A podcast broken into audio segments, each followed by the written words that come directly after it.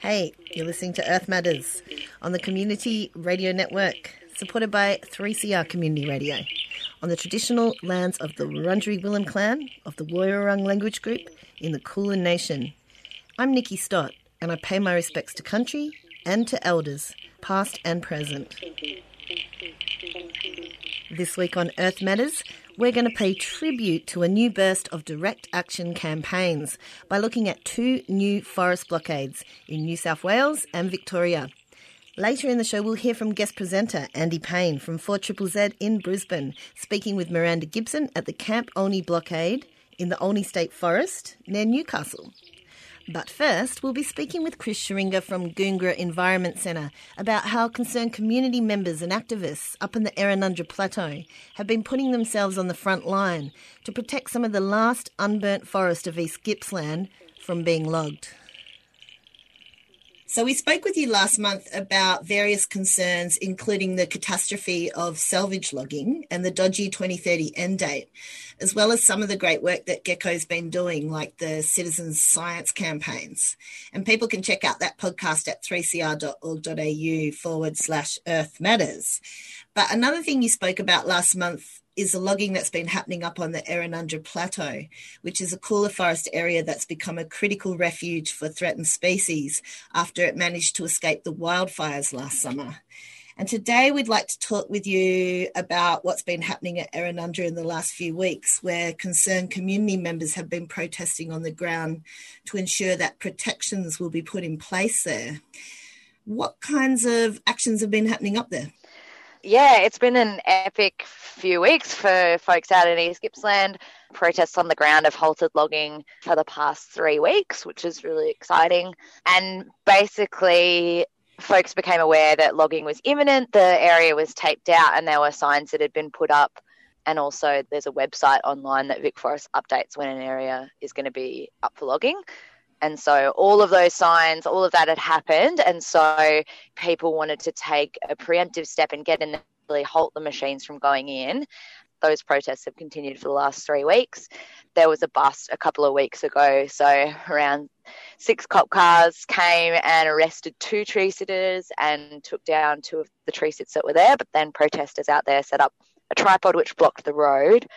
And since then, yeah, there was still a small group of folks out there just um, holding camp and making sure that the machines weren't going in there while the lockdown was happening. Last week, 3CR's Juliet Fox spoke with Isaac up in his tree sit at Errinundra as he was about to be arrested.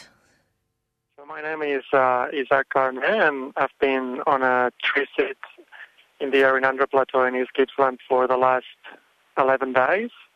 And uh, this morning at 6 a.m., the uh, police showed up uh, with uh, search and rescue, and they uh, started the operations to take me down the tree.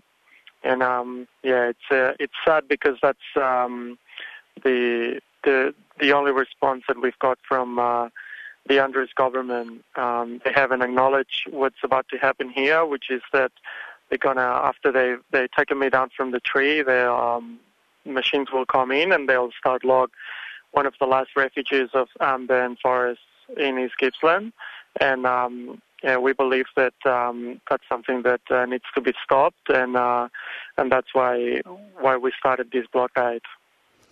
And Isaac, what is the process for them to actually get you down? What are they doing at the moment, and what have they been doing since six o'clock this morning?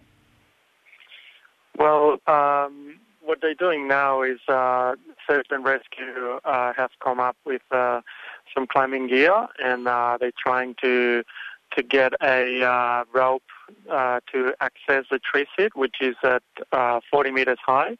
And uh, when when when they manage to do that, if they if they manage to do uh, to do so, um, I guess that they'll uh, they'll put me under arrest, and uh, uh, I'll have to I'll have to go down with them. And Isaac, is your support team still down on the ground?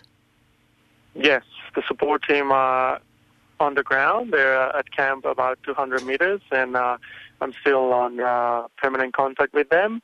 And also, I have to say that uh, there's a second tree sit that we established uh, nearby. So um, I guess that you know they'll they'll have to, to deal with that after they um, they've dealt with me. And Isaac, in terms of um, your arrest, have you been issued with a warning, which would be normal police process? Yes, I have. I have been issued a warning, and uh, um, yeah, they've um, asked me to to come down. Okay, and in with regard to the area that you're in, is that just for listeners maybe a bit of a description and also is is the logging equipment already in place in that area or is is that something that's still coming? Yeah, so the Errinundra Plateau is um, uh, uh, one of the last unburned areas in East Gippsland that didn't burn during the 2019-2020 bushfires. Uh, and uh, there's uh, 60 new areas planned for logging that they have been established since the bushfires.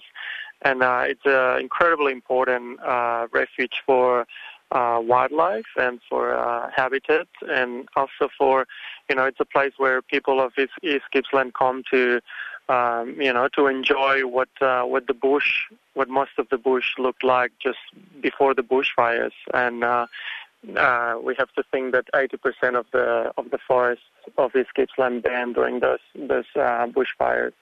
In regards to the uh, the machinery, they haven't uh, moved in yet. We uh, established this tree sit before the machines were about to move in, and um, they haven't they haven't been here uh, since we've been here. And do you know what the timber would be used for if they do manage to get in there and log it? Yeah, so uh, ninety percent of the of the trees that are cut down by VicForests in Victoria ends up as pulp, just to make paper, things like toilet paper. So it's um, yeah, we think it's a it's a complete disgrace. It's uh, really no value um, of of those trees once they're chopped and also turn into pulp, and it's just um, uh, you know uh, an industry that it's already on its on its way out. Uh, its deadline to to transition out of uh, uh, native timber logging is 2030, and uh, that was established before the bushfires. And uh, uh, we, you know, we think that that transition should be brought forward. And are you concerned in terms of how the, the safety, I suppose, of them actually getting you down? No, no, I'm not. I'm not concerned about that. I mean, I'm I'm concerned that what's going to happen to to these forests yeah. when when we're not here. Really, that's that's really what uh, what saddens me. But uh, also, we we're going to keep uh, we're going to keep strong, and we're going to keep uh, uh, trying to stop uh, logging happening here. I mean, this is this is the first area that they're coming, uh, the first coup that they're coming uh, of unburnt in the in the plateau. There's 59 more areas, so we have uh, you know we have a long a long struggle ahead, and uh, yeah, this is not gonna um, put us down.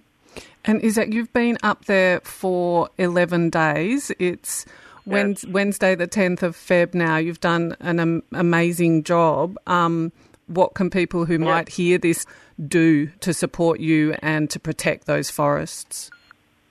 Well, firstly, just uh, um, you know, send us your message of support on Save Errinundra. Like that's our uh, uh, Instagram and, and Twitter on uh, uh, Goongerah Environment Centre, geco.org.au.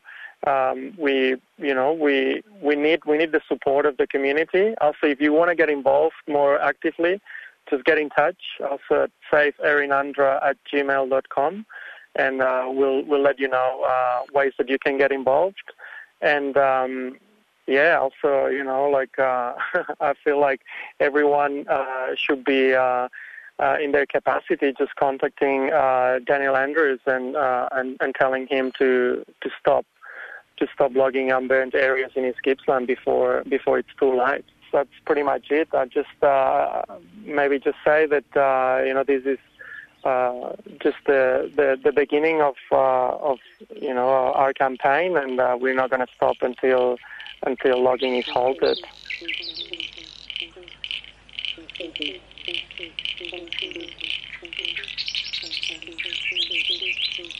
So we've had two tree sits, both down now, unfortunately, and then a tripod action.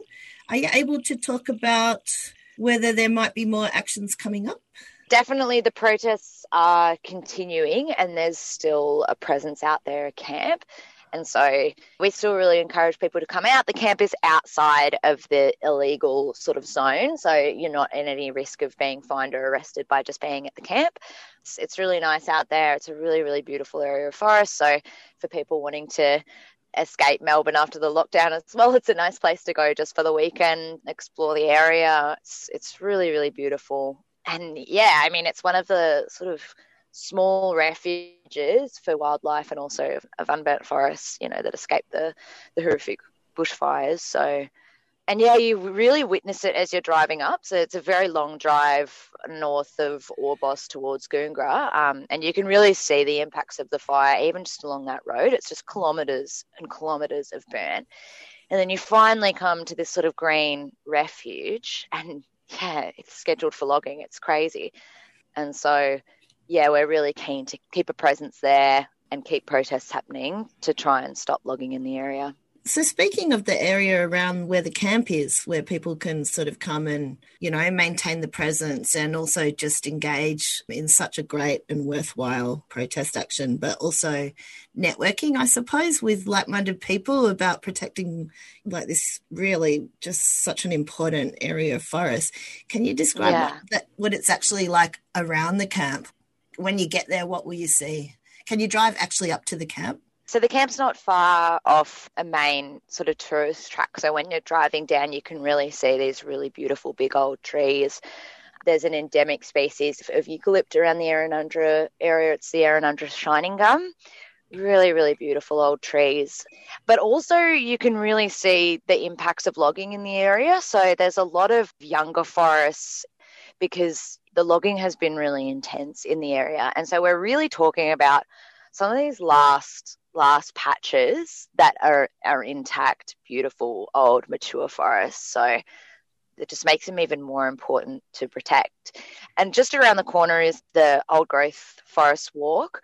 And so that was an area that was scheduled for logging, but was actually saved by protests and direct action and citizen science run through GECO GECO has a long history of citizen science and direct action. And having a camp there is really great because it's just a hub and a place for people to come and learn about the different ways of campaigning, learn about citizen science, learn about direct action, meet and network, as you say, with people. So it's a really great opportunity to come and meet and chat with folks. It's not a new thing for GECO to be uh, up in this no. area protecting forest, is it? It's been going yeah. on for a while. Yeah, there have been protests going on in in Errinundra for the last decade, possibly longer. It's a really iconic, really, really beautiful area. It's not far from the national park. The fact that there's multiple areas scheduled around the Errinundra Plateau, Cottonwood Range, it's really appalling. These areas are just so important and they just need to be protected if people are coming out to the camp, what should they bring with them? There things that are really always good to bring, like water or other things like that? There's a little camp kitchen set up, and it's a communal kitchen. So if you can bring just some little bits of food, like fresh fruit and veg, is always really good. But yeah, there's a water source and a creek not too far from camp, and there's some big water containers and stuff there, so you don't have to worry too much about water. But definitely um, self-sufficient camping. So if you've got a tent or a car sleeping setup, then that's really good and also lots of warm clothes and wet weather gear. Even though it's summer, um, the Errinundra Plateau can get quite cold and wet and rainy. So certainly prepare for colder weather if you're planning to come out. And definitely, um, you can get in touch with us at GECO if you are planning to come out. We can give you the details of how to get to camp and more information about what you might need and what to expect. Should people just email saveerrinundra at gmail.com Yep, or you can direct message us through Facebook as well, and we can put you in touch with the right people. And and also. Instagram, you have got a really good Instagram page happening too. I noticed Save Errinundra. Yeah. Just a bit of a quick coverage of the outcomes from the two activists Isaac and the other person who were arrested last week. Has there been sort of any information on outcomes for that in terms of supporting them? Like, do they have fines or do they have a court case sort of scenario? We're not sure at this point, yeah, whether they'll just get a fine or whether they'll have to go to court. So usually you get in the mail, yeah, like a fine or a summons. So I suppose in time, I guess we'll know uh, sort of what kind of support they might need. But if you did want to support GECO and sort of the campaigning work that we do, that's also really important. You can just um, donate to our website. You're listening to Earth Matters on the Community Radio Network.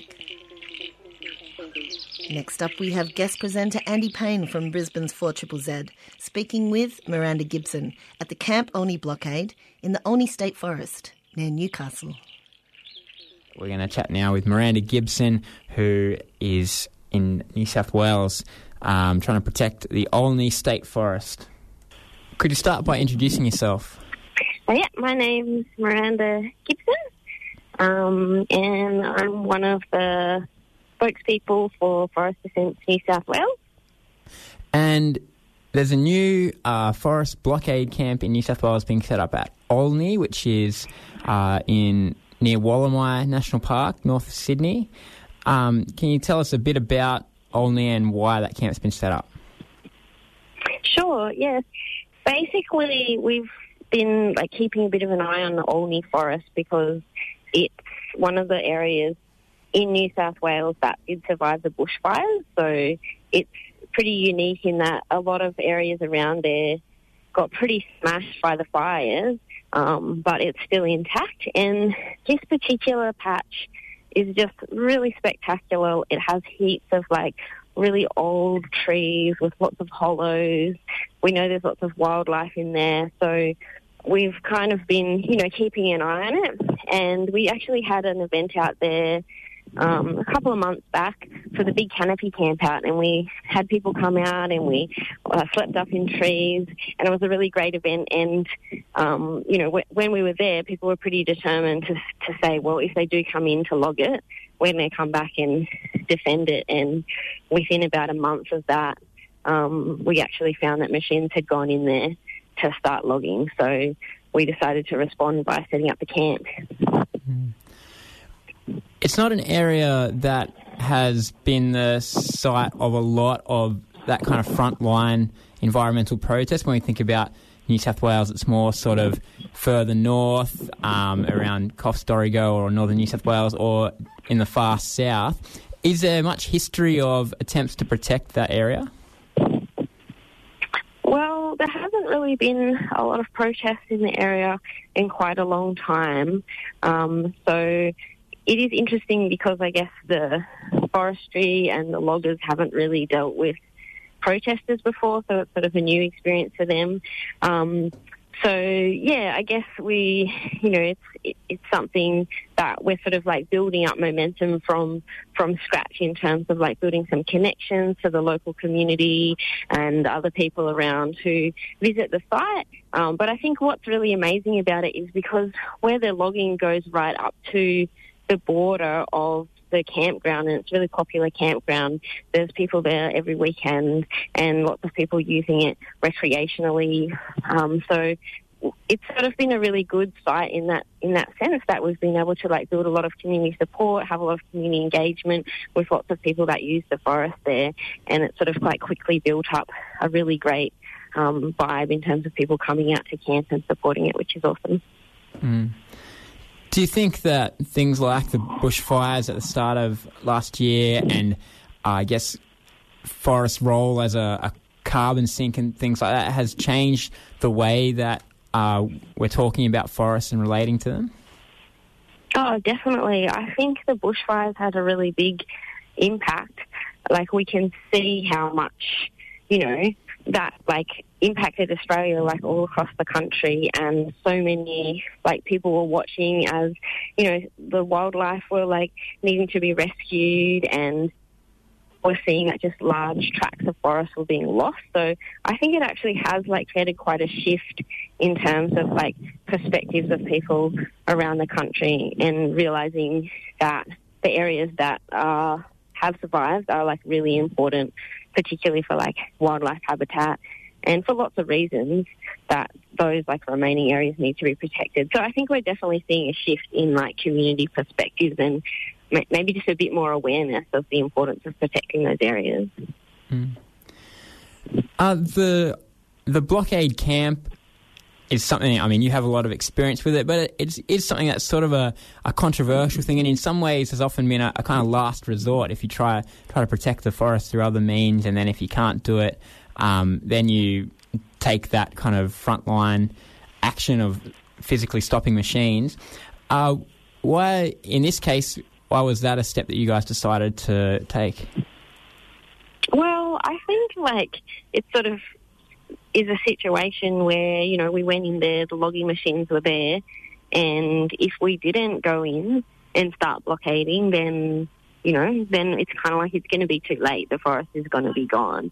And I mean, I think what's been really amazing is how successful it's been. So basically, we set up the blockade, and the very next morning, the loggers turned up, and you know, within a few hours, they had made a decision to remove the machines so we're sort of hoping at this point that the camp will actually act as a deterrent and stop them from trying to come back in at all for that area.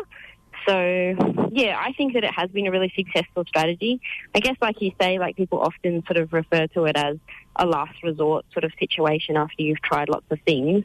Um, I guess if we look at the forest campaign as you know not just this particular patch, but a broader perspective of native forests across Australia, I think there's lots of other aspects to the campaign that have been going on and have been going on for decades. And it sort of feels like now more than ever, especially after the bushfires, you know, that actually we kind of just need to get in there and protect those last remaining patches before we lose them all. So I guess that's why we felt like it was really important to get in there and actually physically stop the logging from happening. Mm. And you personally have a lot of experience with blockading. Um, I guess maybe do you want to share a little bit about your past doing this kind of activism?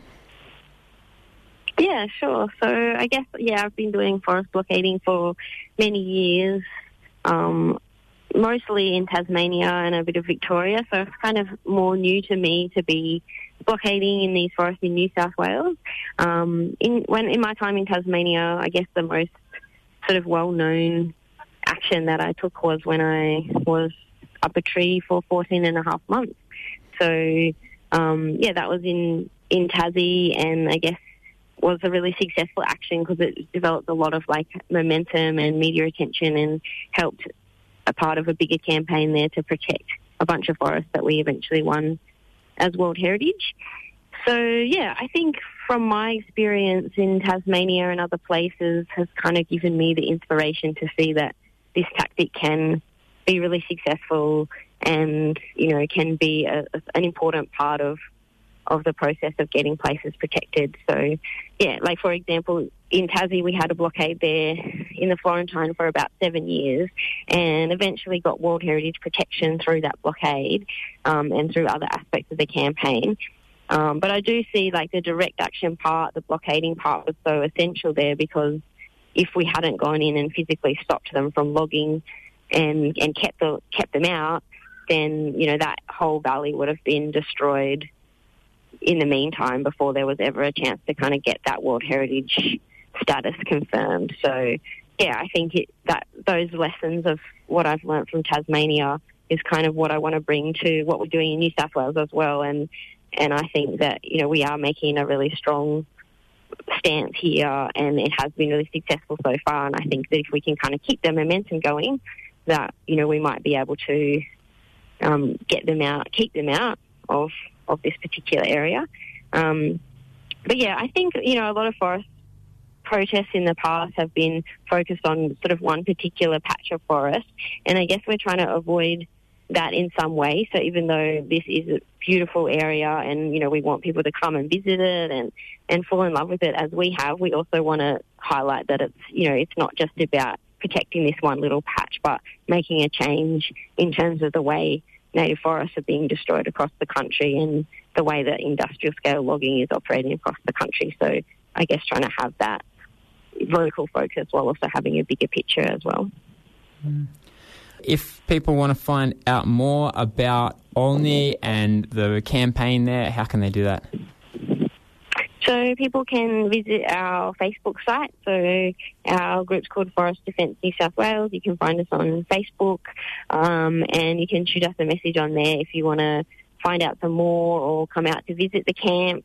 Um, it's pretty easy to find. So, yeah, if people are local to the area, we encourage them to come out. But if people are further afield, then, you know, there's lots of other ways to support as well. So I guess one thing we're trying to do at the moment is just really spread the word because it's pretty new. So, yeah, if people can help us out by sharing it on Facebook or other social media platforms, then that's like a really great start to kind of help spread the word about what we're doing. All right. Thanks very much, Miranda. Good work down there. Awesome. Thank you.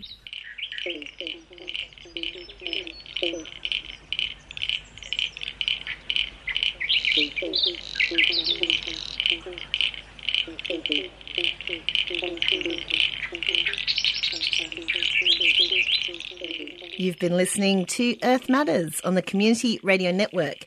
And today on the show, we spoke with two new forest blockades in New South Wales and Victoria. Andy Payne from Brisbane's 4 Triple Z program, Paradigm Shift, spoke with Miranda Gibson at the Camp Olney blockade. And you can check them out at Forest Defence New South Wales on social media.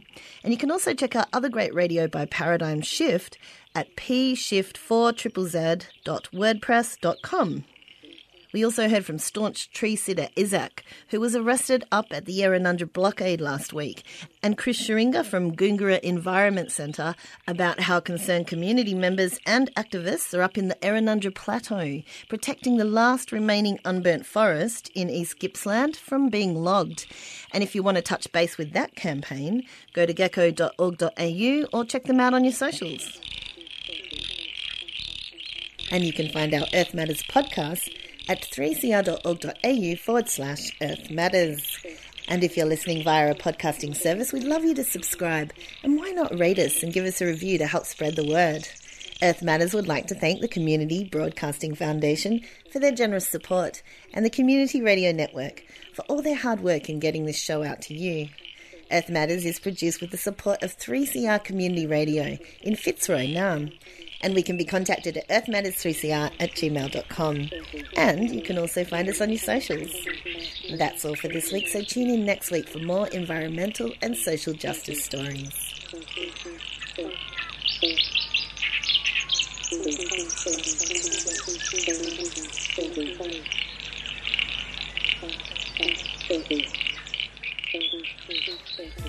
When you compare an old growth forest compared to a forest which is regrowing after a disturbance like logging, they're actually quite different ecosystems. Generally, like older, wetter forests slow down the path of fire, and this is actually quite a well known phenomenon. Historically, these big, large fires have been quite rare, but what we've seen in the last 20 years is they're becoming quite a lot more common. So we've had three in the last 20 years. This is definitely because of climate change, which is making our ecosystems a lot drier and the fire weather more intense. We need to keep radical voices on air. Subscribe now. Go to 3cr.org.au forward slash subscribe or call the station on 9419 8377.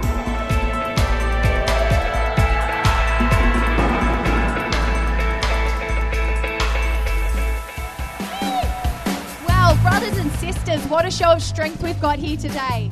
Local issues.